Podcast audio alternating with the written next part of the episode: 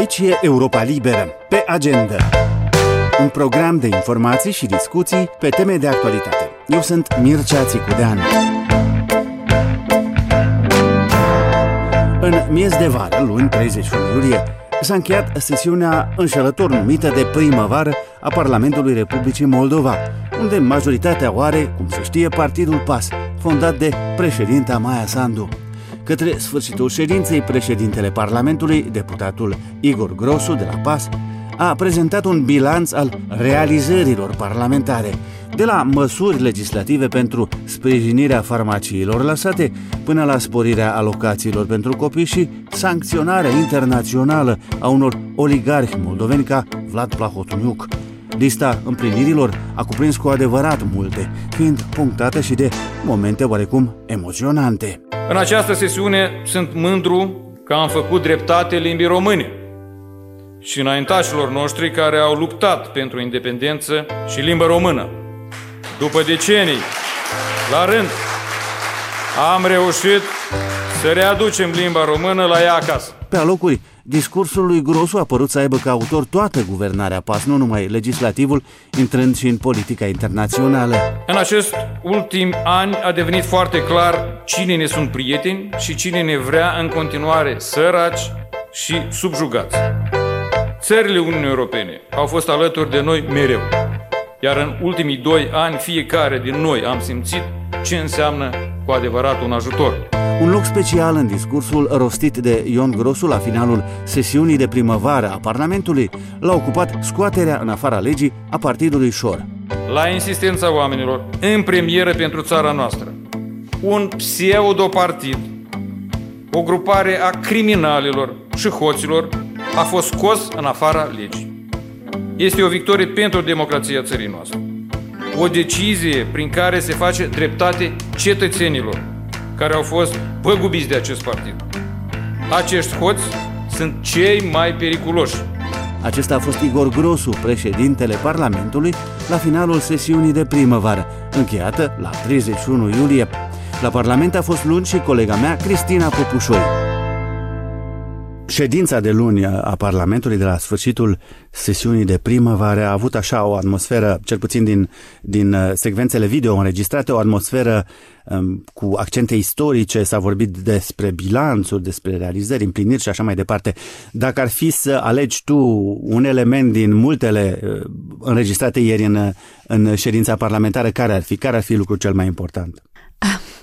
Greu de spus, um, pentru că așa cum cred că ne-am obișnuit deja la ultimele ședințe ale Parlamentului, de obicei se votează foarte multe proiecte, inclusiv proiecte în privința cărora există semne de întrebare sau nemulțumiri din uh, partea să zicem, uh, opoziției, dar și a societății civile.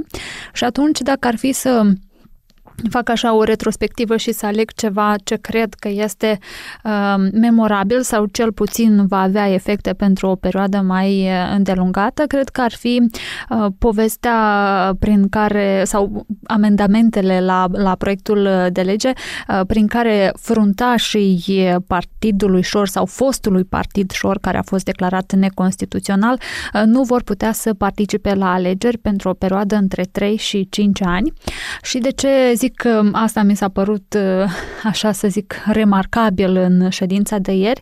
În primul rând pentru că um, decizia ar putea să, sau legea votată de Parlament ar putea să atragă critici la nivel inclusiv internațional, ar putea să se trezească Republica Moldova cu uh, niște dosare, să zicem, la CEDO, într-o, într-o eventualitate sau în perspectivă cumva și ar mai fi și chestia asta că um, cumva este pusă o responsabilitate responsabilitate colectivă uh, pe o formațiune politică declarată neconstituțională, în loc să fie pusă o responsabilitate cumva individuală, adică pe indivizii care chiar au încălcat uh, legea. Adică mi se pare, uh, cum să zic, o, un proiect de lege, o lege votată de deputați care ar putea să aibă consecințe pe termen lung și poate nu așa cum ni le-am închipuit noi. Cristina, pentru cei care n-au bucuria să viziteze frecvent Parlamentul Republicii Moldova ca tine, să spunem, cum, cum s-a desfășurat dezbaterea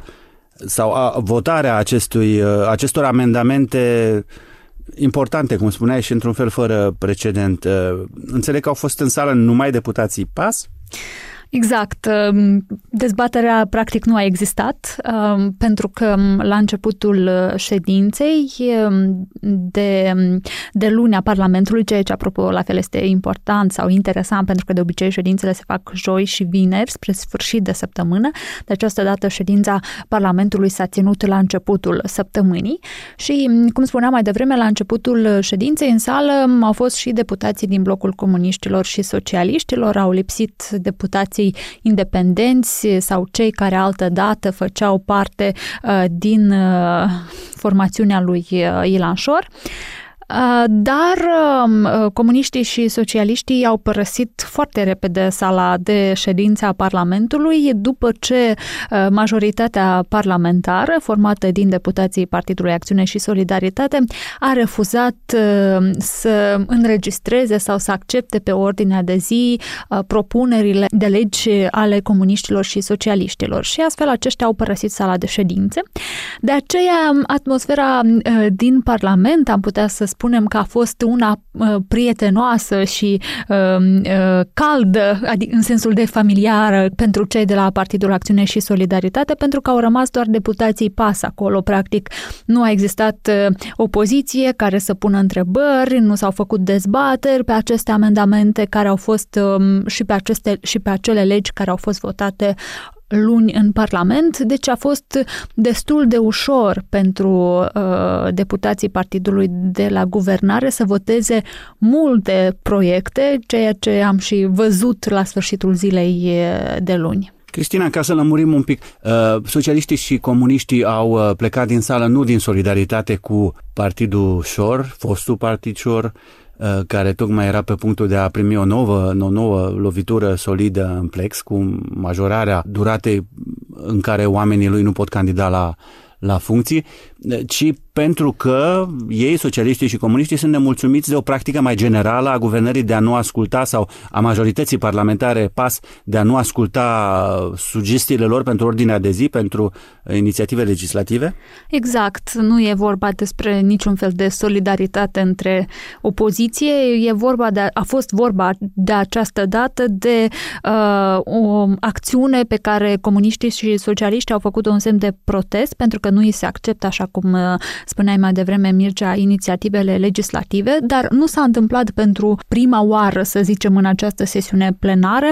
În general, rapoartele, de exemplu, pe care le-a făcut Asociația Promolex, um, care monitorizează felul în care se desfășoară uh, ședințele uh, Parlamentului, au demonstrat că în această sesiune, cel puțin, um, deputații um, PAS sau deputații Partidului de Guvernare nu au fost uh, neapărat transparenți, nu au ascultat uh, uh, propunerile opoziției, nu, uh, nu au făcut loc opoziției uh, în proiectele de lege pe care, pe care le-au votat.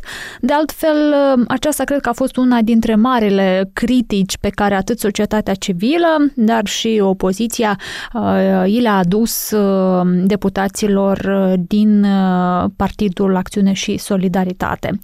Și ceea ce am văzut și la ședința de luni a Parlamentului, ultima ședință ordinară sau plenară, să zicem așa, din această sesiune. Nu știm dacă deputații se vor reuni și pentru ședințe extraordinare pe durata lunii august. Dar chiar și din discuțiile pe care le-am avut înainte de începutul ședinței Parlamentului, uh, din discuțiile cu deputații și am încercat să vorbesc și cu deputații din opoziție și cu cei de la uh, guvernare, cumva marea nemulțumire uh, a deputaților din opoziție a fost că uh, deputații din partea partidului de guvernare nu ar asculta și nu ar ține cont uh, nu doar de părerea opoziției, ci și de unele opinii ale Comisiei de la Veneția sau ale experților din, din afara politicului, să zicem așa, din societatea civilă pe anumite proiecte de lege.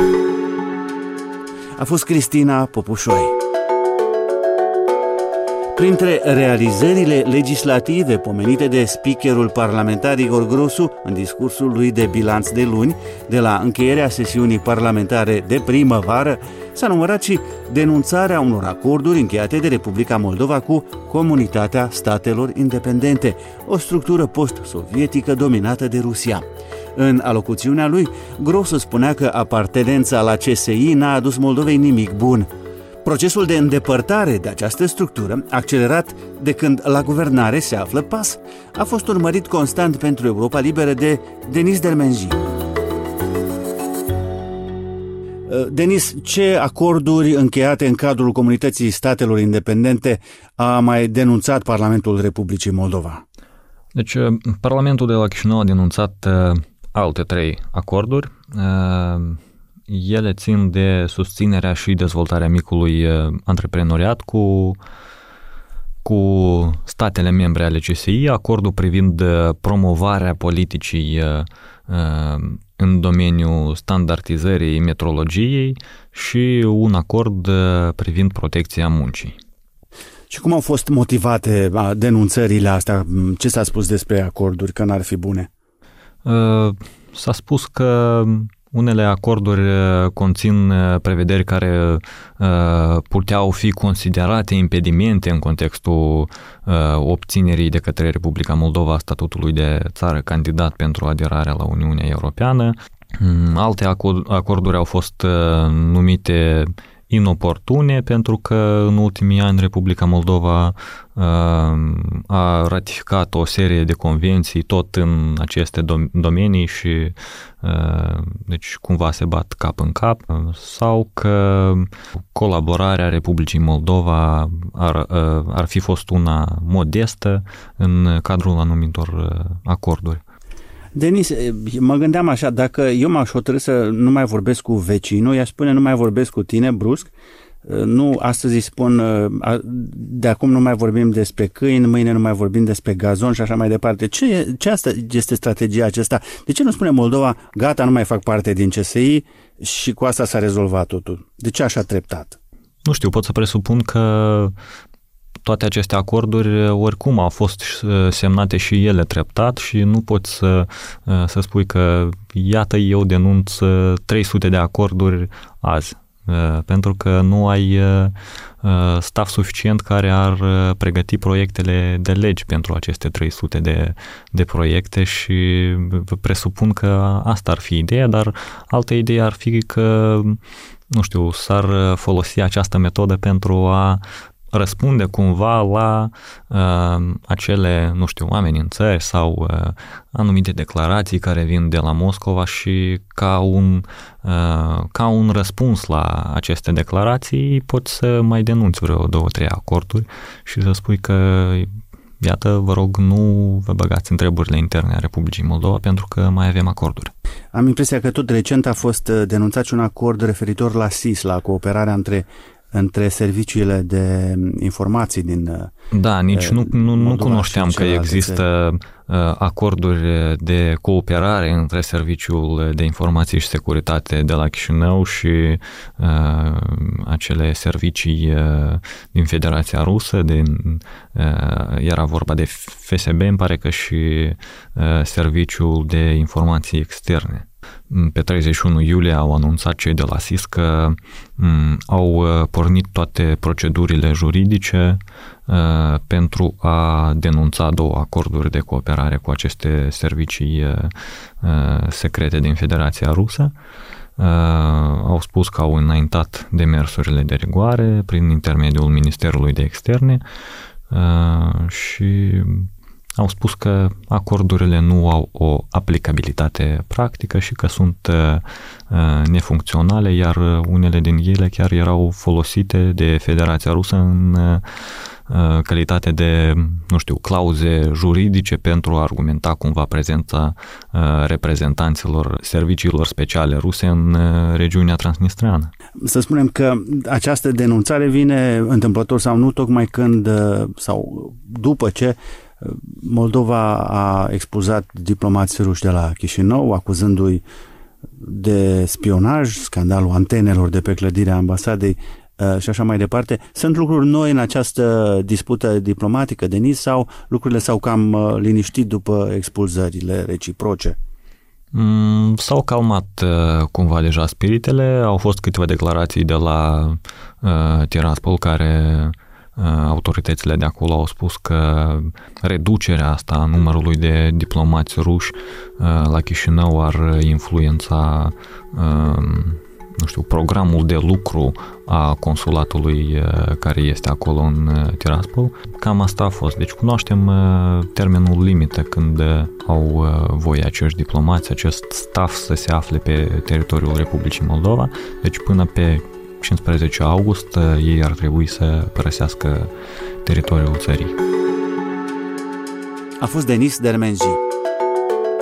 Câte din convingerile noastre despre sistemul de educație din Republica Moldova se confirmă? Se face carte serioasă în Moldova sau nu mai se produc șomeri pe bandă rulantă?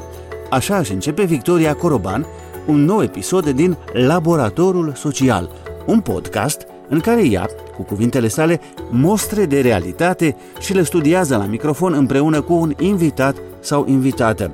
În episodul nou publicat marți 1 august, invitatul este un tânăr pe nume Marius Sebastian Babuș, care a făcut liceul în Republica Moldova și în Italia și acum poate face o comparație între cele două sisteme de educație. Da, eu m-am simțit cu mult mai apropiat, sincer, de profesorii din Italia. Bine, depinde, cu unii a fost un pic mai greu, de exemplu cu profesora de italiană a fost un pic cam greu, pentru că un pic ea punea niște întrebări care un pic mă jigneau, cum ar fi dar voi Moldova acolo aveți teatre sau întrebări din astea care un pic mă jigneau, dar uh, în general cu toți profesorii au mers foarte bine pentru că eu au venit mereu în întâmpinare. De când am ajuns acolo au venit în întâmpinare și profesorul de matematică și cel de filozofie, în general toți m-au ajutat foarte mult. Ei își dădeau seama că e greu pentru mine să vorbesc într-o limbă nouă, care de fapt nici eu n-am făcut cursuri de italiană, am învățat așa. Chiar, Din... care era nivelul tău de italiană când ai plecat? Nivelul de italiană era destul de, de rudimentar, zic așa, pentru că n-am făcut cursuri deloc. Singura italiană care o știam e cea care vorbeam cu verișorul meu în general sau care o obținusem după ce am, mă duceam în vacanță acolo. Uh-huh. Fiecare vară mergeam în vacanță la munte, respectiv interacțiunea care o aveai când îți cumpărai înghețată și așa mai departe. Dar n-a fost să zic așa că am, m-am pus acasă și am învățat. Mai citeam reviste, aveau eu o revistă Focus despre știință, despre inovații în general, citeam revistele alea, dar nimic mai mult. Și cum a fost pentru tine, iată, să faci acest efort? Spuneai tu la început că a fost greu pentru că știam uitat într-o țară mm. nouă și o limbă nouă. Da, a fost un pic un șoc, dar în același timp eu din start când m-am dus mi-am propus să, să merg până la capăt orice ar fi. Deci respectiv nu mi-am lăsat varianta că pot să mă întorc înapoi și așa mai departe. Eu nu știu dacă a fost foarte corect sau foarte sincer față de mine, așa cum ziceam eu, dar uh, asta cred că m-a mobilizat și m-a ajutat să-mi spună că există doar o variantă și le-am luat ușor, treptat, creșteam nivelul. Problema a venit un pic în momentul în care, pentru că prima lună nu mă întreba prea multe pentru acasă sau chestiile pe care le-am învățat, eu mă pregăteam foarte bine începând din prima zi. După o lună, când m-am pregătit atât bine, profesorul m-a întrebat despre un mic subiect era la sociologie eu am răspuns foarte bine și de atunci profesorii au zis că nivelul meu e înalt și atunci poate să pot să, să ceară mai mult la mine. Să intre în horă. Da. În același ritm cu ceilalți. Și uh, a fost, adică chiar din momentul acela ai simțit că ai, uh, ai ajuns de urmă pe ceilalți sau... Uh... E destul de interesant pentru că eu mă gândeam mereu că sunt un pic nu sunt chiar la nivelul celorlalți, însă am terminat foarte bine examenele, respectiv am terminat cam mai bine ca majoritatea examenele. Deci fost ești... un pic de surpriză, a fost, da, o parabolă ascendent. Ești în da. primii câți? 3, 5? Uh, primii trei. Numai că um, eu am același rezultate ca încă câțiva colegi. Felicitări! Mulțumesc. Vreau să revin un pic la profesori, da, să detaliem aici un pic. Uh, spuneai că te-ai simțit mai apropiat de cei din Italia. Cum se face asta? Da, eu nu știu dacă a fost și mai multă deschidere din partea mea. Asta e problema pentru că eu mi-am dat seama că am crescut foarte mult acolo respectiv uh, nu pot să zic că în Moldova era diferit când eu, poate eu eram singur diferit și respectiv eu eram cel care nu voia să interacționez cu profesorii.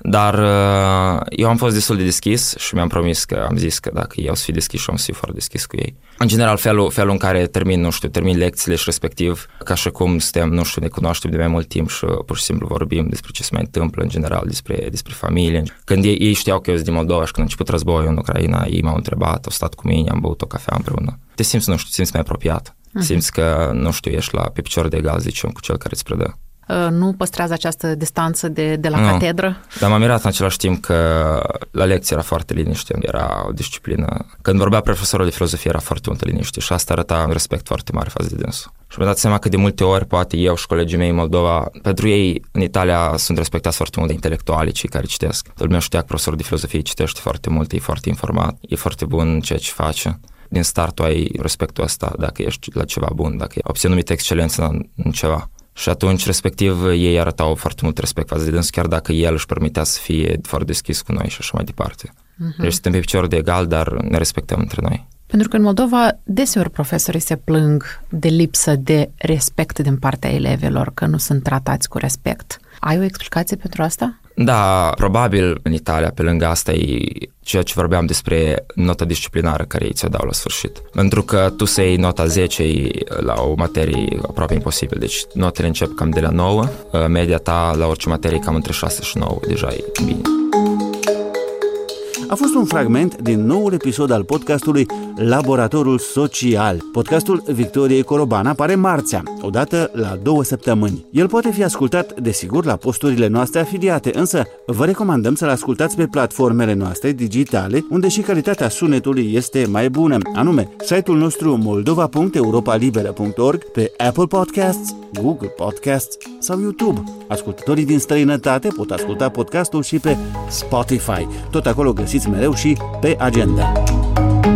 Pe agenda este un produs audio al Europei Libere. De patru ori pe săptămână, 30 de minute de informație verificată și bine pusă în context, cu moderatori experimentați, reporteri îndrăzneți și oaspeți de prestigiu. Pe agenda sunt subiecte pe care alții în Moldova fie le rezolvă prea iute, fie le ignoră, fie le coafează ca să placă cuiva. Noi nu avem datorii, nu jucăm după rating și avem un singur obiectiv, adevărul. Pe agenda se difuzează atât sub formă de podcast, cât și ca produs de radio pentru stații afiliate din Moldova.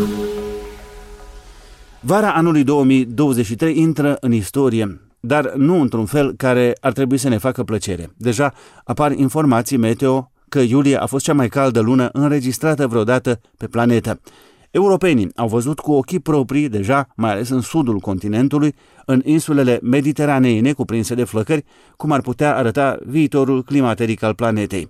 Semnele schimbării sunt peste tot și numai cei mai încăpățânați dintre noi se pot preface în continuare că nu le văd. Ceilalți, cei care iau criza climaterică în serios, discută inclusiv despre aspectele ei economice și sociale, de pildă despre faptul că, grație inegalității economice sau de șanse, sunt categorii de oameni mai afectate deja decât altele. O relatare pe această temă a pregătit Ileana Giurchescu. Femeile vor suporta greul valorilor de caniculă care devin tot mai frecvente ca urmare a încălzirii globale și care le amenință într-o măsură disproporționat de mare câștigurile și viețile. Acestea sunt concluziile unui raport intitulat Prăpastia Arșiței, realizat de Centrul pentru Reziliență al Fundației Americane Adrian R. Rockefeller, prescurtat Ashed Rock. Raportul analizează situația din Statele Unite, India și Nigeria și avertizează că în anii caniculari, cum este și 2023, peste 200 de mii de femei ar putea muri în cele trei țări și asta pe an. În ce da sigur, Arșița face lumea mult mai ostilă pentru femei, a declarat și Cathy McLeod, directoarea centrului Ashtrock. Căldura creează o povară dublă pentru femei, se mai arată în raportul citat de agenția Reuters. Nu numai că femeile sunt mai susceptibile să se îmbolnăvească fizic din cauza căldurii, sunt și cele de la care se așteaptă să se ocupe de toți ceilalți care suferă de căldură, fie că sunt sau nu plătite pentru aceste îngrijiri, mai spune Cathy McLeod pentru Reuters. Caniculele afectează mult viețile femeilor. Le obligă să lucreze mai multe ore pe zi, fie afară pe câmp sau în casă, unde gătesc, fac curat, totul pe mai puțin bani sau gratis, se mai arată în raportul fundației Ashtrock. Femeile sărace devin mai sărace, iar cele care au reușit să iasă din sărăcie sunt acum împinse la loc acolo, în sărăcie, mai spune Cathy McLeod. Se așteaptă ca până în anul 2050, în India, Nigeria și Statele Unite, numărul zilelor de caniculă să se dubleze medie. Cel mai mult va avea de suferit productivitatea femeilor din comunitățile cele mai sărace și marginalizate. În cele trei țări, pierderile de productivitate legate de căldură sunt estimate la aproximativ 120 de miliarde de dolari în fiecare an. Cele mai mari se înregistrează în contextul muncilor casnice nerenumerate, provocate de absența unor echipamente de răcire în casă, fie că e vorba de aer condiționat, de ventilatoare sau frigidere. Femeile petrec aproape de două ori mai mult timp decât bărbații lucrând acasă, îngrijind copiii sau rudele mai în vârstă și, în general, gestionând casa. Iar cele care nu își pot permite instalații de aer condiționat, de exemplu, pierd și mai mult din productivitate arată raportul citat de Reuters. În țări precum Nigeria, unde căldura exacerbează simptomele bolilor tropicale de la malarie la febra galbenă, mamele poartă o dublă povară. Trebuie să se îngrijească pe ele, dar trebuie să aibă grijă și de membrii bolnavi ai familiei. Creșterea temperaturilor a exacerbat problema, constată experții, în special pentru oamenii săraci din mediul rural. Pe măsură ce secetele afectează recoltele și accelerează plecarea bărbaților din sate, femeile sunt lăsate în urmă să aibă grijă și de ferme și de familii. A fost Ileana Giurchescu. Relațiile dintre două puteri ale emisferei vestice, Statele Unite și Brazilia, sunt departe de a fi ideale.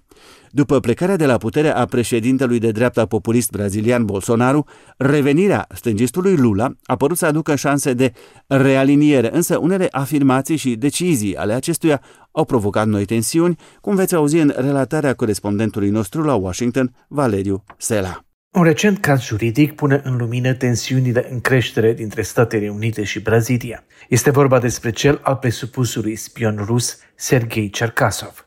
Ministerul Justiției și Securității Publice din Brazilia a anunțat că a respins cererea Statelor Unite de a-l extrada pe Cercasov. Ministerul a argumentat că Curtea Supremă din Brazilia aprobase deja cererea de extradare a Rusiei pentru acesta în luna aprilie. Toate acestea, instituțiile au informat că planuri de extradare în Rusia au fost suspendate. Această situație l-a lăsat pe Cercasov într-un vid legal, încarcerat în Brazilia, dar nesigur cu privire la ceea ce îl așteaptă în viitor. Avocatul lui Cercasov, Paulo Ferreira, a spus că extradarea lui Cercasov în Rusia se va realiza doar după ce toate cazurile sale din Brazilia vor fi în cele din urmă rezolvate. Ministerul American de Justiție a refuzat să comenteze. Cazul nu este doar de spionaj.